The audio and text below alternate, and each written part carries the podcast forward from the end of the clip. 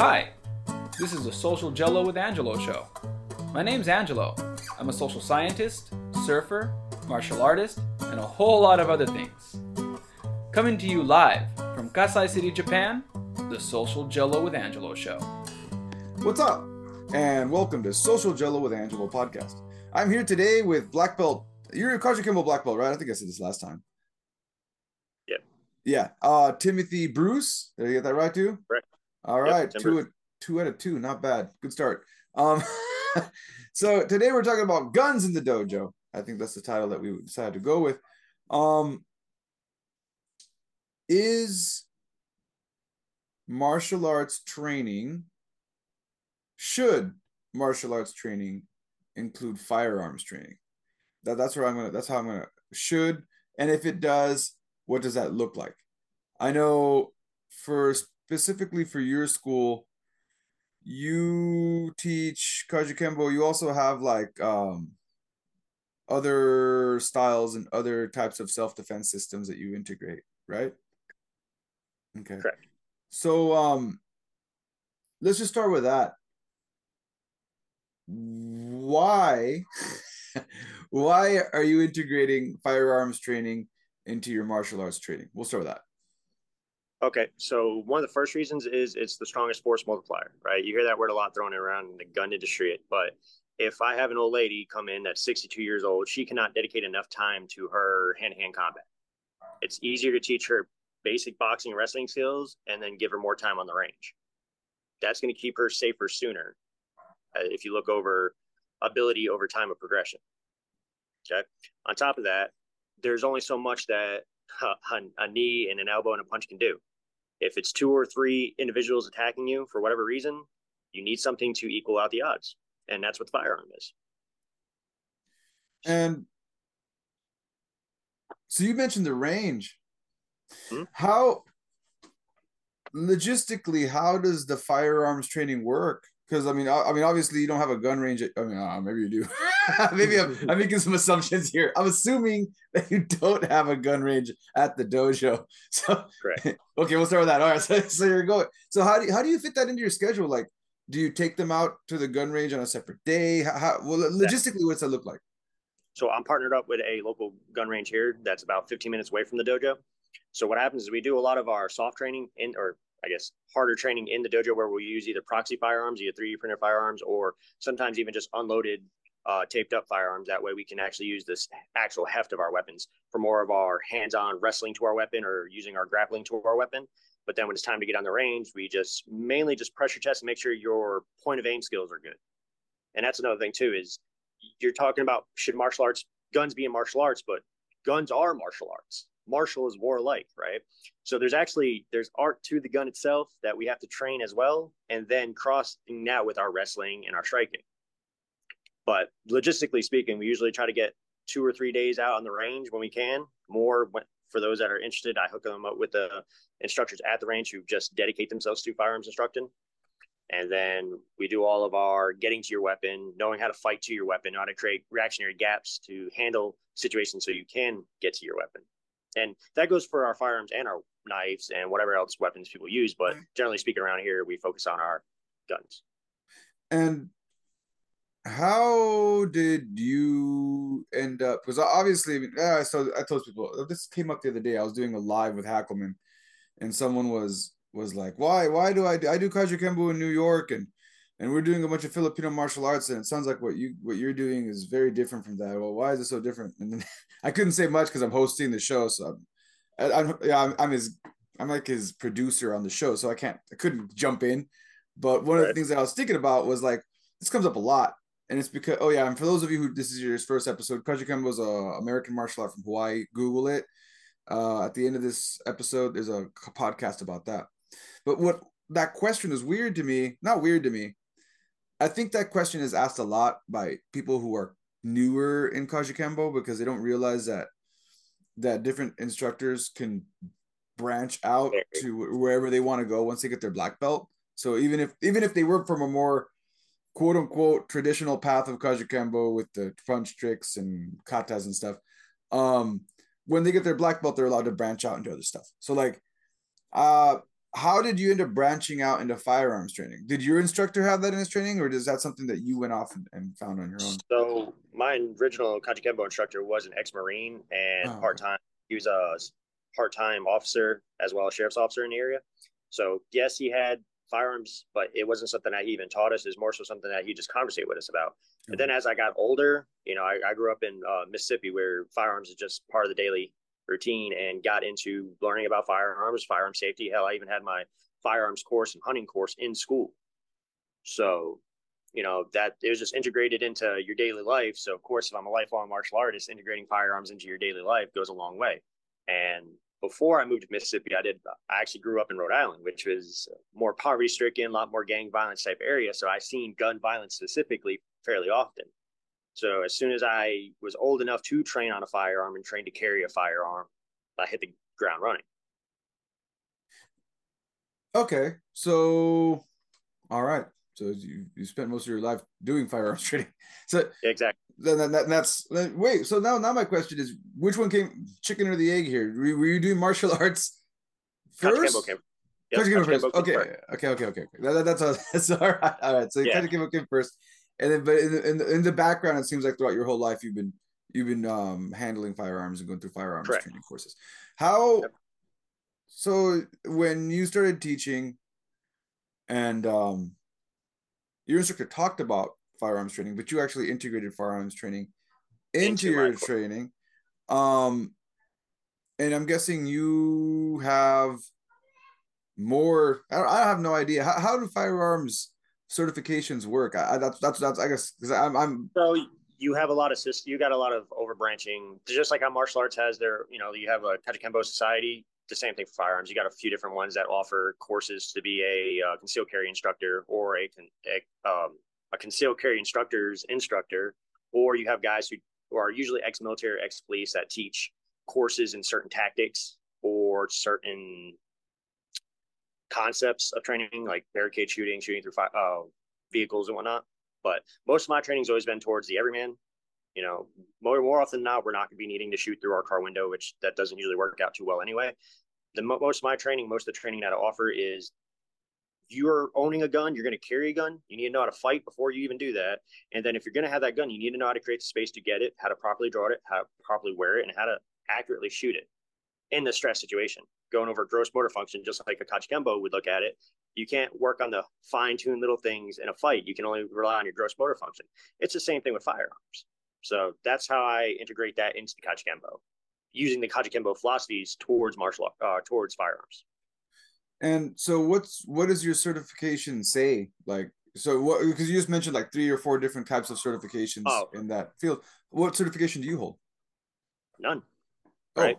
okay. when, it, when, when it comes to firearms, like I said, most guys are usually ex-military, ex this, but uh, the way it boils down to is I'm just a paid firearms instructor. You know that it's more of a job description than it is a certification, and kind of like how I view martial arts too, and how you'll see it in Kajukenbo and every martial arts. It's not so much the certificate or the black belt that matters; it's more so the information. So you got guys out here that are teaching firearm stuff that don't know how to fucking hold a gun, and then you got guys who know how the, the basics of things. It's like a guy who says he knows how to box and can, can't box, and if you know how to box, you can. It's the same thing. You know, think of it more like boxing than Kajukenbo, whereas the certification is the ability. So, if I understood you correctly, then what you're what you're actually doing then is you're incorporating firearms handling, but then the actual firearms training is when you take them to the gun course. So th- those are the people that are handling the actual. Sometimes, sometimes it's me. Okay. Right. If they're wanting to get if they're wanting to get their concealed carry license, they have to go through the instructors just because they have to do a state ran program. Otherwise, just like you don't need to have a dojo to train someone to fight, you don't need a you know a certificate to teach someone how to shoot.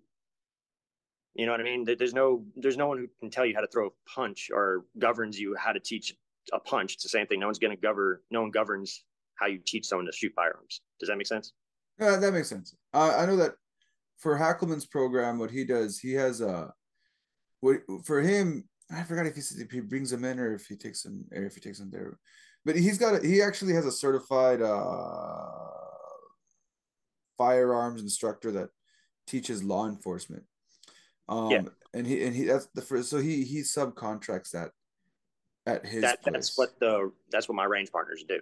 okay. They, so they yeah, do the same thing that. So that, that's what But- you're doing. So that, that's what I'm checking on. So that because anybody who's, to, they don't that? really go through that for the training. They go through that for the licensing, okay, the concealed carry license. okay, and then he has a firearms course that's run by those guys that he Yeah. participates in as well. That that's where the difference is. Is where most people like outsource the training itself as well.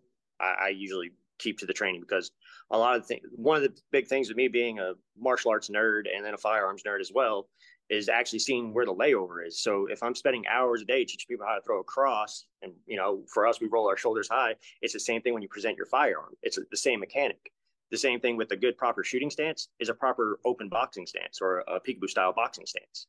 So the way we already box is already the way you should stand when you shoot your gun. So I use a lot of crossover between the boxing and wrestling and kajukenbo I already teach, and I translate that to how you need to stand, how you need to operate when you're using a firearm.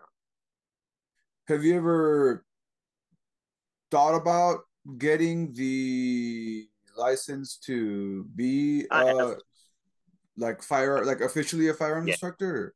Yep, I'm going through that process currently. I just recently partnered up with this uh, this range about six months ago because they only opened up about eight months ago. The issue is it's just like any other kind of uh, pyramid scheme type thing. Usually they want a thousand dollars, ten hours to show them that you know the basics, and then they give you a piece of paper that says you can do it.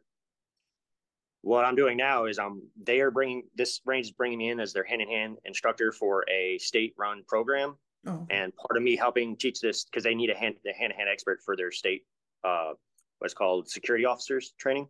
Oh, okay. So to have me coming in on that, they're going to cross train me on their licensing, Oh, okay. and that's how that's going to operate. Yeah, because anybody anybody watching this is asking the same thing. Like I'm anybody watching this is asking the same thing. It sounds like you're teaching without certification.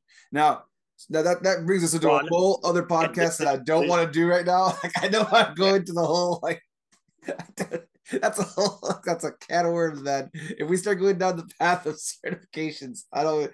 I I want to do a separate podcast about the pluses and minuses of certifications because there's there's certification guys, man. You've seen them. They got like a million certifications and like I got a certification in Krav Maga. I got a And this and that. They like they post them like if, if you look at their Facebook page, it's like all It's certs. it's just all one And- cert after cert. nine times out of ten, that guy can't fight his way out of a wet paper bag.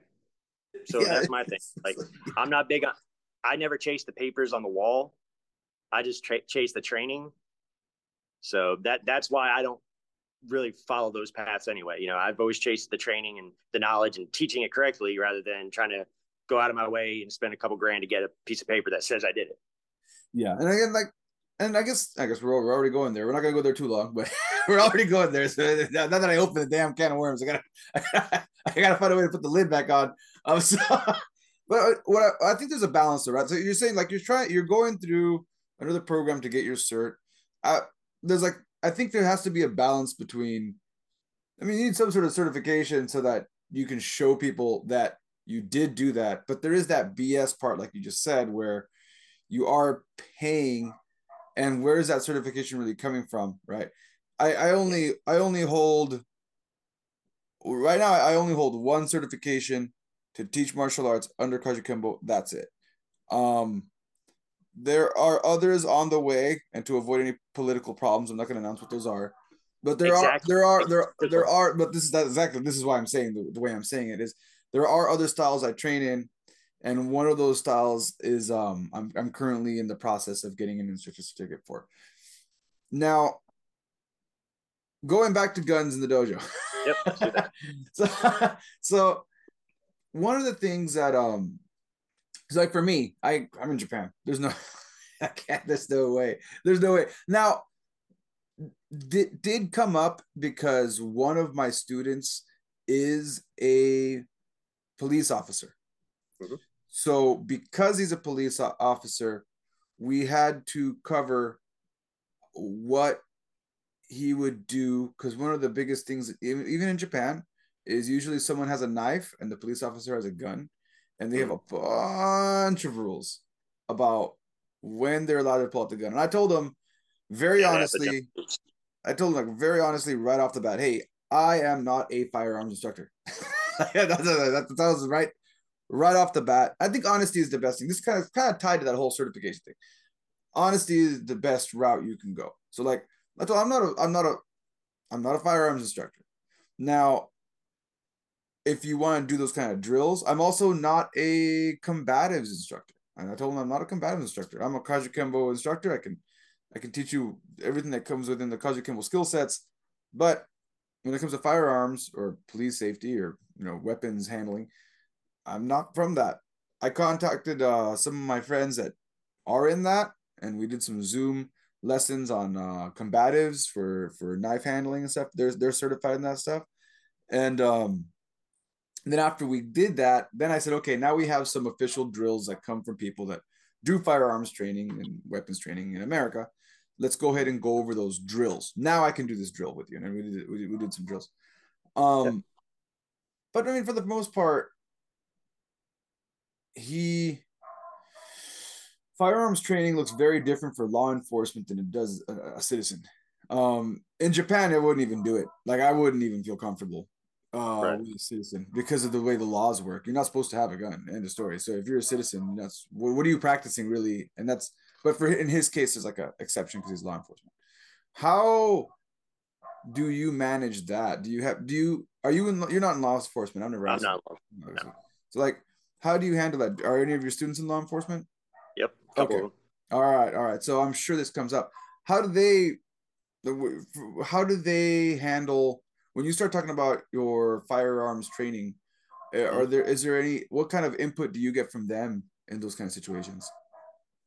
Uh, the main thing is we all look at the same statistics, you know, like, and a lot of my course training is based on police because they have the most real world uh, statistics when it comes to grappling, striking with a firearm on you, or someone wrestling for your firearm, or you having to wrestle for your firearm.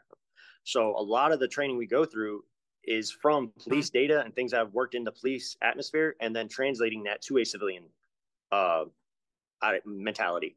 So, like for them, the main thing is there's not actually as much of a disconnect from between the two. It's not gunfighting and martial arts.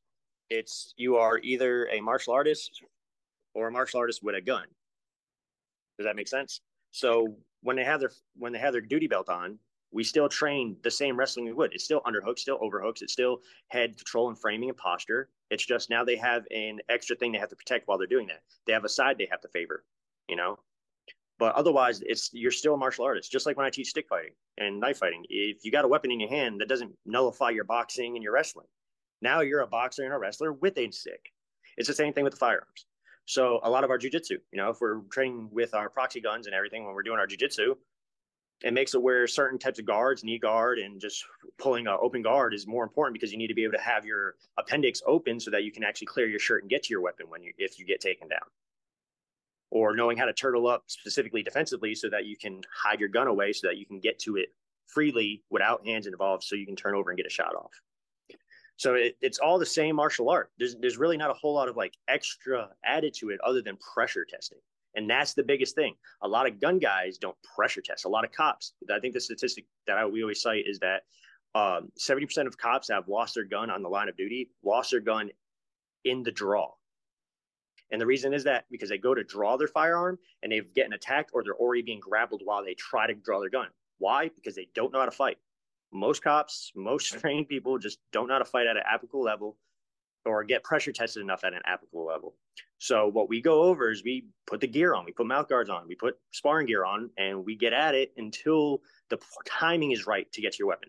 You don't want to draw your weapon when a guy's already punching you. You want to block, you want to fight back, you want to clinch up, you want to create the space, then get to your firearm. So when the cops come in, that's the main thing we do is they have their duty belt on, which is worse because now it's a out in the open firearm that's easy to reach, and they have to be more mindful of that but otherwise, it's the same cross collar ties, it's the same posting, it's the same clinch work, you know, bicep controls and knees to create some damage to want your opponent to push you off. And then once your opponent pushes you off, then you can get to your weapon.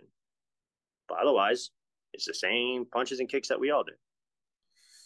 Then again, like, yeah. So, and I, and I don't know if I framed the question as should there be, I, I never really framed it as should guns be in the dojo. We were just talking about how martial arts is part of gu- guns are part of martial arts training or I, I, I guess a really important distinction here is in, in America, guns are part of martial arts training. It's a really important distinction to be made here as far as like geographics, right? Because Kajukenbo's worldwide. Yeah.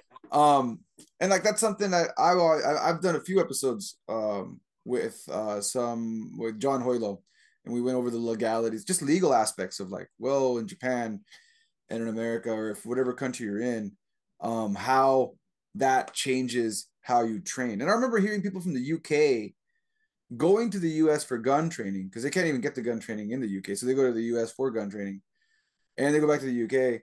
So at that point, how would you address the idea that it's a power fantasy? In other words, some people feel that when you start doing a lot of gun training, but it doesn't sound like you're doing that much gun training. You're, you're doing gun training like two or three times a week.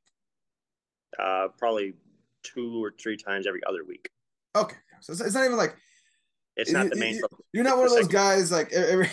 You're not wearing camo every every every every day in your classes. In fact, I've seen your classes; they look very similar to like and, and uh, the way an MMA program would work. You got jujitsu, exactly. boxing, so it's like something. It's like a it's like something that Heckelman talks about. It's extracurricular. It's like one more thing in your program that a student can go out and do that happens every so once in a while to cover this exactly. this niche this niche this niche uh issue especially in the us because guns like it or not there, there, are people with guns there are people with guns in the us it's just whether you agree that i don't want to get into the political side of this but whether you you agree that people should or shouldn't the fact is they yep. do so it is something that, it, especially if you're in the U.S., you should be aware of. Um, where was I going with that? I was going somewhere with that. Oh, so, so yeah, that. So again, how do you address those people that that say that, especially online? Like, you're doing gun training. That's just a power fantasy, um, because that's never going to happen. Um, Kempo sucks. That's a, that, those people usually say kind of stuff too. Well, yeah. how do you how, how do you how do you how do you address some of that? So funny enough, there's there's those trolls on both ends of the the spectrum, and they get at me both. So you got the guy who's I carry a gun. I don't need to learn how to fight. I can punch him or I can shoot a guy. That's the guy that usually gets beat up and his gun taken, or he fails to draw his weapon properly because he never pressure trained. Okay. And then you got the reverse side of the spectrum. You got a martial artist who's like, you know, I don't need a gun. I can fight then he gets jumped by three people, or he gets shot, or someone else pulls a knife on him, and then he's his Kajukenbo goes out the window, and the other guy got a knife. So, what I like, how I like to address it is the fact that you should be cross. If you're training for self defense specifically, if you're training for the art, you don't need guns in your art unless you want to do hojutsu or something like that, or do some sort of gun kata. But otherwise, if you're training for self defense in America, where guns are prominent, stabbings are prominent, and their CDC said there's about a million defensive gun uses last year or over the last few years. It is common. It's common enough. It's just as common as getting attacked with a baseball bat or someone punching you or starting a fight and you needing Kajukenbo. Just as likely as you are to use need your Kajukenbo, you're just as likely to need a firearm or at least something. And again, going back to like the 62 year old ladies that don't have the time of day or the hips to train Kajukenbo all the time or train their body to be into a point where they could fight off an 18 year old thug they need the ability to even the playing field, and that's what firearm at least brings to them. So it's one of those things where they, I give them a little bit more, less focus on their boxing wrestling skills and make sure they have better firearms fundamentals. You know, so that's one of the things where it's also it's based per person. What do you need? But and that, that's my big thing is like I got like my my older brother is a firearms guy and firearms instructor, and he's he'll sit there and argue with you that it's better to be on the range than the dojo. Every minute in the dojo is a minute you're not getting better at the gun range or getting better with your weapon. But I'm the guy that tries to meet him halfway. And yeah, that gun is great. That gun is going to nullify the threat. But if you get knocked the fuck out before you get to draw your gun, or you get taken down and sat on before you get to get to that gun, you have no skills to get out of that situation. You're fucked either way. So I really try to find the middle ground. I'm probably more leaning towards the martial arts because outside of just defensive uses of a firearm, using martial arts for other reasons, such as fitness, such as uh, keeping people safe, safely de escalating situations. You get a lot of that from the martial arts that you don't get on the range. So, so, we're almost close to, to the time that we said we would we'd wrap up in. I think we started a little later, but um, he, yeah, I, I, think we're at. I don't we know. got, we got a while. a while. I got Okay. till uh podcast time. I got about 30, 40 minutes. Okay. Well, either way, I try I try to keep it within. I try to keep these like within thirty minutes, whatever. But, um. So, how old are you? If you don't mind, uh, 28. you're twenty. You're twenty eight. Mhm. Oh, you're yeah, you're a young man. Yep. you're twenty eight. So, at twenty eight, um, how many? And again, I'm not trying to be an asshole here. I'm gonna ask you a question, and I'm not trying to be an asshole. I- I'm just gonna. I'm I'm trying to address questions that that do come up that someone Yep. might even be typing later on YouTube. How many uh altercations between the time you know you're 28 in, in your life have involved a knife or a gun for you personally? Uh, I've had two gun issues in my life and then two knife issues. One of the knife issues occurred when I was real young, when I was about 13 in Rhode Island. And it was there was a school fight occurring, and two guys were about to fight. One kid pulled a knife, and we tried to stop the kid with the knife, and we just disarmed him, and then got that little dinky pocket knife out of the situation. Uh, I've had people pull guns on me and my brother before. I've had people pull guns at bars before. So those situations have came up. Now I've never been in any kind of deadly shooting. I've never had to shoot anyone. I've had to draw a firearm once or twice, and that's usually from being in a situation where someone was where they weren't supposed to be and had a weapon on them, or you know, situations like that. I'd say I probably use my martial arts a hell of a lot more. I've I've had a more hand to hand combat uses of martial arts than I have ever needed firearms. And but it going back to that power fantasy, it's more so a safety fantasy. You feel safer having a firearm. You feel safer knowing that if someone else has something bad, that you have something good. You know, better than need it not have than, you know, whatnot.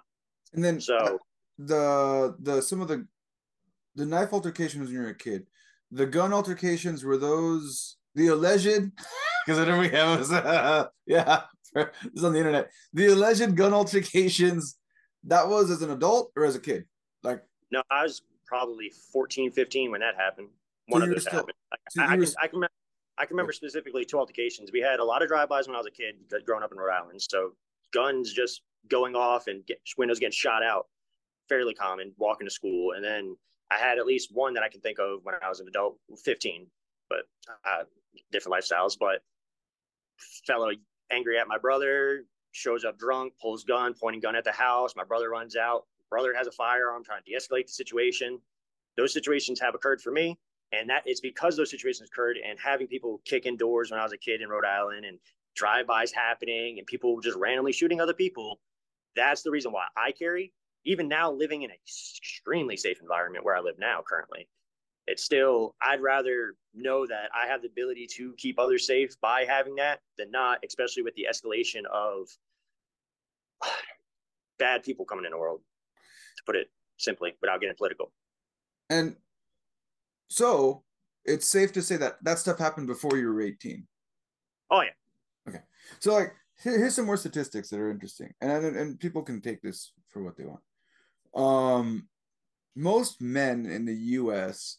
This is something that came across in my uh, criminology courses. Because so, so my major, yes, I have a master's in psychology, but as an undergraduate, um, I had a degree in social science, so I had to study psychology and sociology.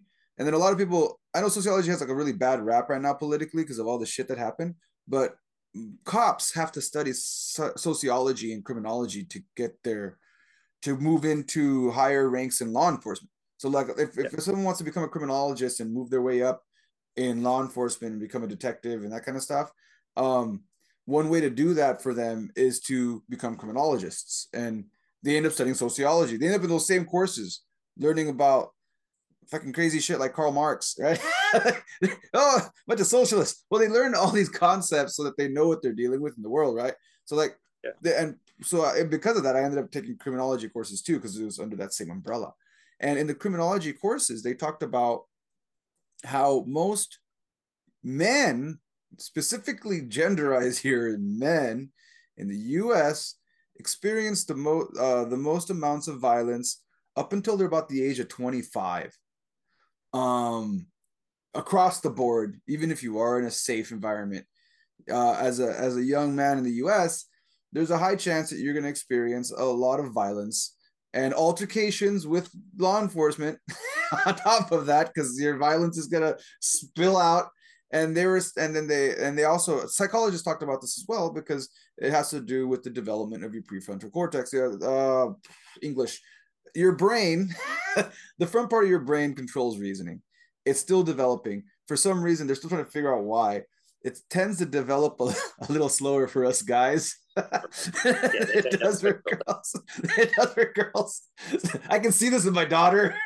it's just so, so like, but yeah, and this is not to bash guys or anything. It's just it's just it's just statistically, not everyone. Some some guys. Not, this is not like a oh oh the guys are just a bunch of brutes. No, not uh, not not the majority, but just on average, we develop a little slower there. So because of that, we tend to make more rash decisions. we don't reason things through. We are more a little more apt to use violence, um, right. solve problems that probably didn't require violence. Um, so this you kind of put these statistics together with what what you just mentioned, right? A lot of violence ends up occurring in men's lives on average in the US under the ages of 25. And then I'll couple that with uh, the psycho the psychology the psychological concept of trauma, right? So what's that do to you? So how does that change you as a guy? So a lot yeah. of people they, they, they see people like me and they say well, it's kind of overkill, right? Kajukenbo's overkill. I've heard that a lot. I also came from a dangerous neighborhood. And I started analyzing. I'm like, well, when I really think about this, I asked myself I the same questions I just asked you. How many violent encounters did I encounter after 18? Um, there were a few more. There was one where a gang member was walking in from my front yard. Someone was lurking. I didn't know who it was. Yeah. And I was I was married, so I was probably like 22 at that point. I was still under 25. So, so, I was like, I was like, I was still, oh, no, no, wait, wait, wait, wait. No, my dad passed away. Oh, I was like 26. I was like 26, 26, 25. Still on that cusp of 25. And this, I heard a guy lurking in my front yard. And I'm like, oh shit, there's a guy, there's a guy lurking in the front yard. So I turned on the lights on him. And as he was like, he was like, he was kind of near my front door. So I'm like, mm-hmm. all right, I don't know if this guy's, I don't know what this guy's doing, right? But I, because I, my, I have like a gate, and I hear him right there. So I open the door, and um, what I have, I think I had a set of nunchucks on me because I just grabbed whatever was near, whatever was near the door. I have, I had, I had a, I have like a, I have like blades and yeah, uh, in the U. in allegedly in the U.S. I had weapons scattered around my house. And um, so I think I had a pair of nunchucks uh-huh. and I and I came out I came out and I and I had and I, I asked him what's going on and he he he reached into his side. He was like getting ready to draw. And just stop right there and we de-escalated the situation. It turns out he was hiding. Biggest thing that happened in my neighborhood usually a gang member hiding from a gang. Like he's from a rival gang and he's my yard is a little dark. He's using my yard to hide yeah. So like the de-escalation process always involved me telling him I don't want problems. He doesn't want problems. I'm gonna turn off the lights so you can keep hiding, but you gotta get the fuck out of here, or or there's gonna be more problems. so like that was usually the kind of stuff that I would end up with when I was younger. Of course, once I moved out of that neighborhood, that didn't happen anymore. Um, the jumpings, all most of the violence happened before something. But what's that do to you as you get older? I'm 40 now. I'm living in Japan. There's really no reason to hold on to these things, but they make an imprint on the rest of your life. Yeah. So so I think a lot of the people that jump online and they're like, you know, they'll they'll criticize it. I don't can't speak to that. Maybe you didn't live that kind of life. Hackelman gets really pissed off. it's like, what kind of privileged life did you live where you didn't have to worry about violence? Like, if you, I, I, I share a lot of that sentiment. I don't get, I don't get pissed off so much as like, I try really hard, especially in like an area like this, to uh, get these kids to understand that you didn't grow up in a place with violence, but it does exist, and I just want you to be ready for it. You know, really, I, I really try hard to make sure that they empathize with the fact that violence is going to be out there, and they may go their entire lives without it, but I'd rather that people be ready. and that's my big thing. I'm a I'm a martial artist, but I, am a coach. I'm an instructor. I'm a sensei. I care about the students I train. That's one of the reasons why my combatives isn't kata based or board breaking based. It's sparring, it's boxing, it, it's proven techniques and things that I know that work and things I know other people know that work because I want people to be safe. Because I had my ass kicked when I was a kid doing kempo. I, you know, I, I went down those paths of someone else had a gun and I didn't. And now it, I just make it my goal to make sure that people I train are safe. And how I know they're safe is because I know they're learning proper fighting techniques, combative techniques, martial arts, and that for little old ladies and women who are smaller than I am that need to be able to defend themselves against a much larger man, they need to have their martial art and a weapon, especially if they're going places where they might need it. And again, I, I just look at the training. So, and again, I don't, I don't, I'm in Japan. I don't even know a gun. yeah. again, I, I, told, I told my wife this. Like, you know, we're in Japan.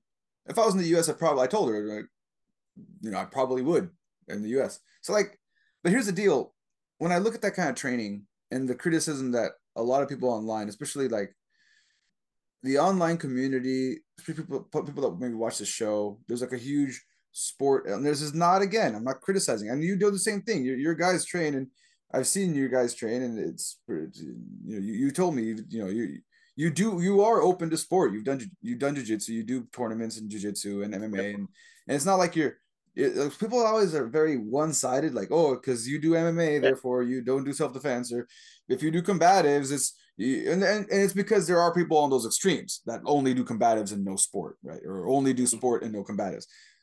Kind of in a balanced viewpoint i just like to see it as insurance. It's just insurance. Exactly. you have homeowners insurance uh, if you have a if you have a house you have homeowners insurance you're probably never going to use it. in fact, if you look at the clauses in the homeowners insurance, it doesn't cover shit. Like it, it really doesn't. I have homeowners insurance for my for my house in California, and it's like, oh, if there's a fire, which by the way, fires are the biggest problem in fucking California. Yeah. We're not going to cover your house for the one the, main, the major the one thing for the major threat. But it doesn't mean I don't pay my homeowners insurance. Like I'm still gonna pay because I don't know, like it does cover certain stuff like what tree falls or whatever, stuff that I don't think would ever happen. But I'm not going to just. All, it's all about uncertainty. It's all about yeah. uncertainty and preparation. Proper yeah, or, preparation is poor performance. Yeah, and I, I think, and I think that's that's what I'm trying to get at for this conversation. Like people that criticize it, saying, "Oh, well, you'll never fucking need it. It's power fantasy." Maybe, maybe, maybe, maybe. And if it is, great, good for you. You're living a great life. You must have a nice neighborhood you live in. Must Never have, have to worry life. about that. That's nice. Nice. Congratulations on living a, a nice life. Um, but you can't argue that it's gonna hurt. I mean, it's it's like insurance. It doesn't hurt to have. I can argue that though.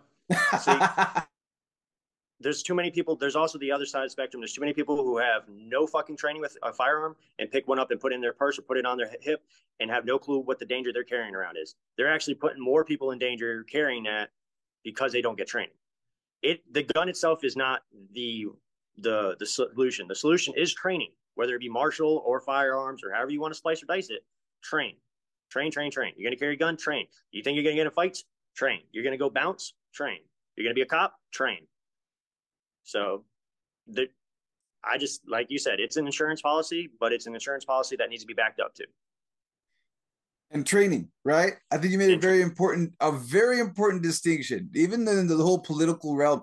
If you look at the political debate on this, one of the things they're always saying is more training.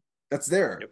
And that's that's that's baked into that political debate. I'm not even going to say which side is saying it, but one of the things that's in there, and we're all agreeing here, training. As a martial arts instructor, I say the same: fucking train. Like, get, get, on the mat. It's a, it's a real, there's a real, there's a real simple thing. Whenever I see someone like they see me doing a YouTube channel, so they start commenting. I don't comment very much because I'm busy fucking training. Like, not, if you follow my Facebook page, you'll notice that it's all training. That's the one thing you can possibly do to make things better is train. That's just it's gonna help, and it's like you said, in, in your case, when we're talking about firearms, yeah, there is that, there is a no training element that can happen there, and like you said, it'll make it even worse. So training, training is your insurance policy. I think that's yep. that's what. So when it comes when it comes to firearms training, training, highlighted training, is your insurance policy. And that's right. why guns in the dojo may be something that you want to consider. I'm going to turn that into a YouTube short. There you go. Later. it's going to have those flashy lights, little pop up letters. Anything you want to say before we wrap up, brother? I think we hit every major mark. All right. Mark. Ha ha. I saw what you did there. All right. So, all right. Well, thank you very much for coming out. Uh, for my viewers, I try to release one of these a month. That's what I used to say. Lately, it's been like one a week because I'm just so behind in production that I just keep pumping them out. Don't expect that though, please, because one day I would like to get back to one a month. These do take a lot of work. so, um, Tim, is there where, where can they find you, Tim? Where where where, where can people find you? Colt Combatives in Mountain Home, Arkansas, and we're on Facebook at Colt Combatives.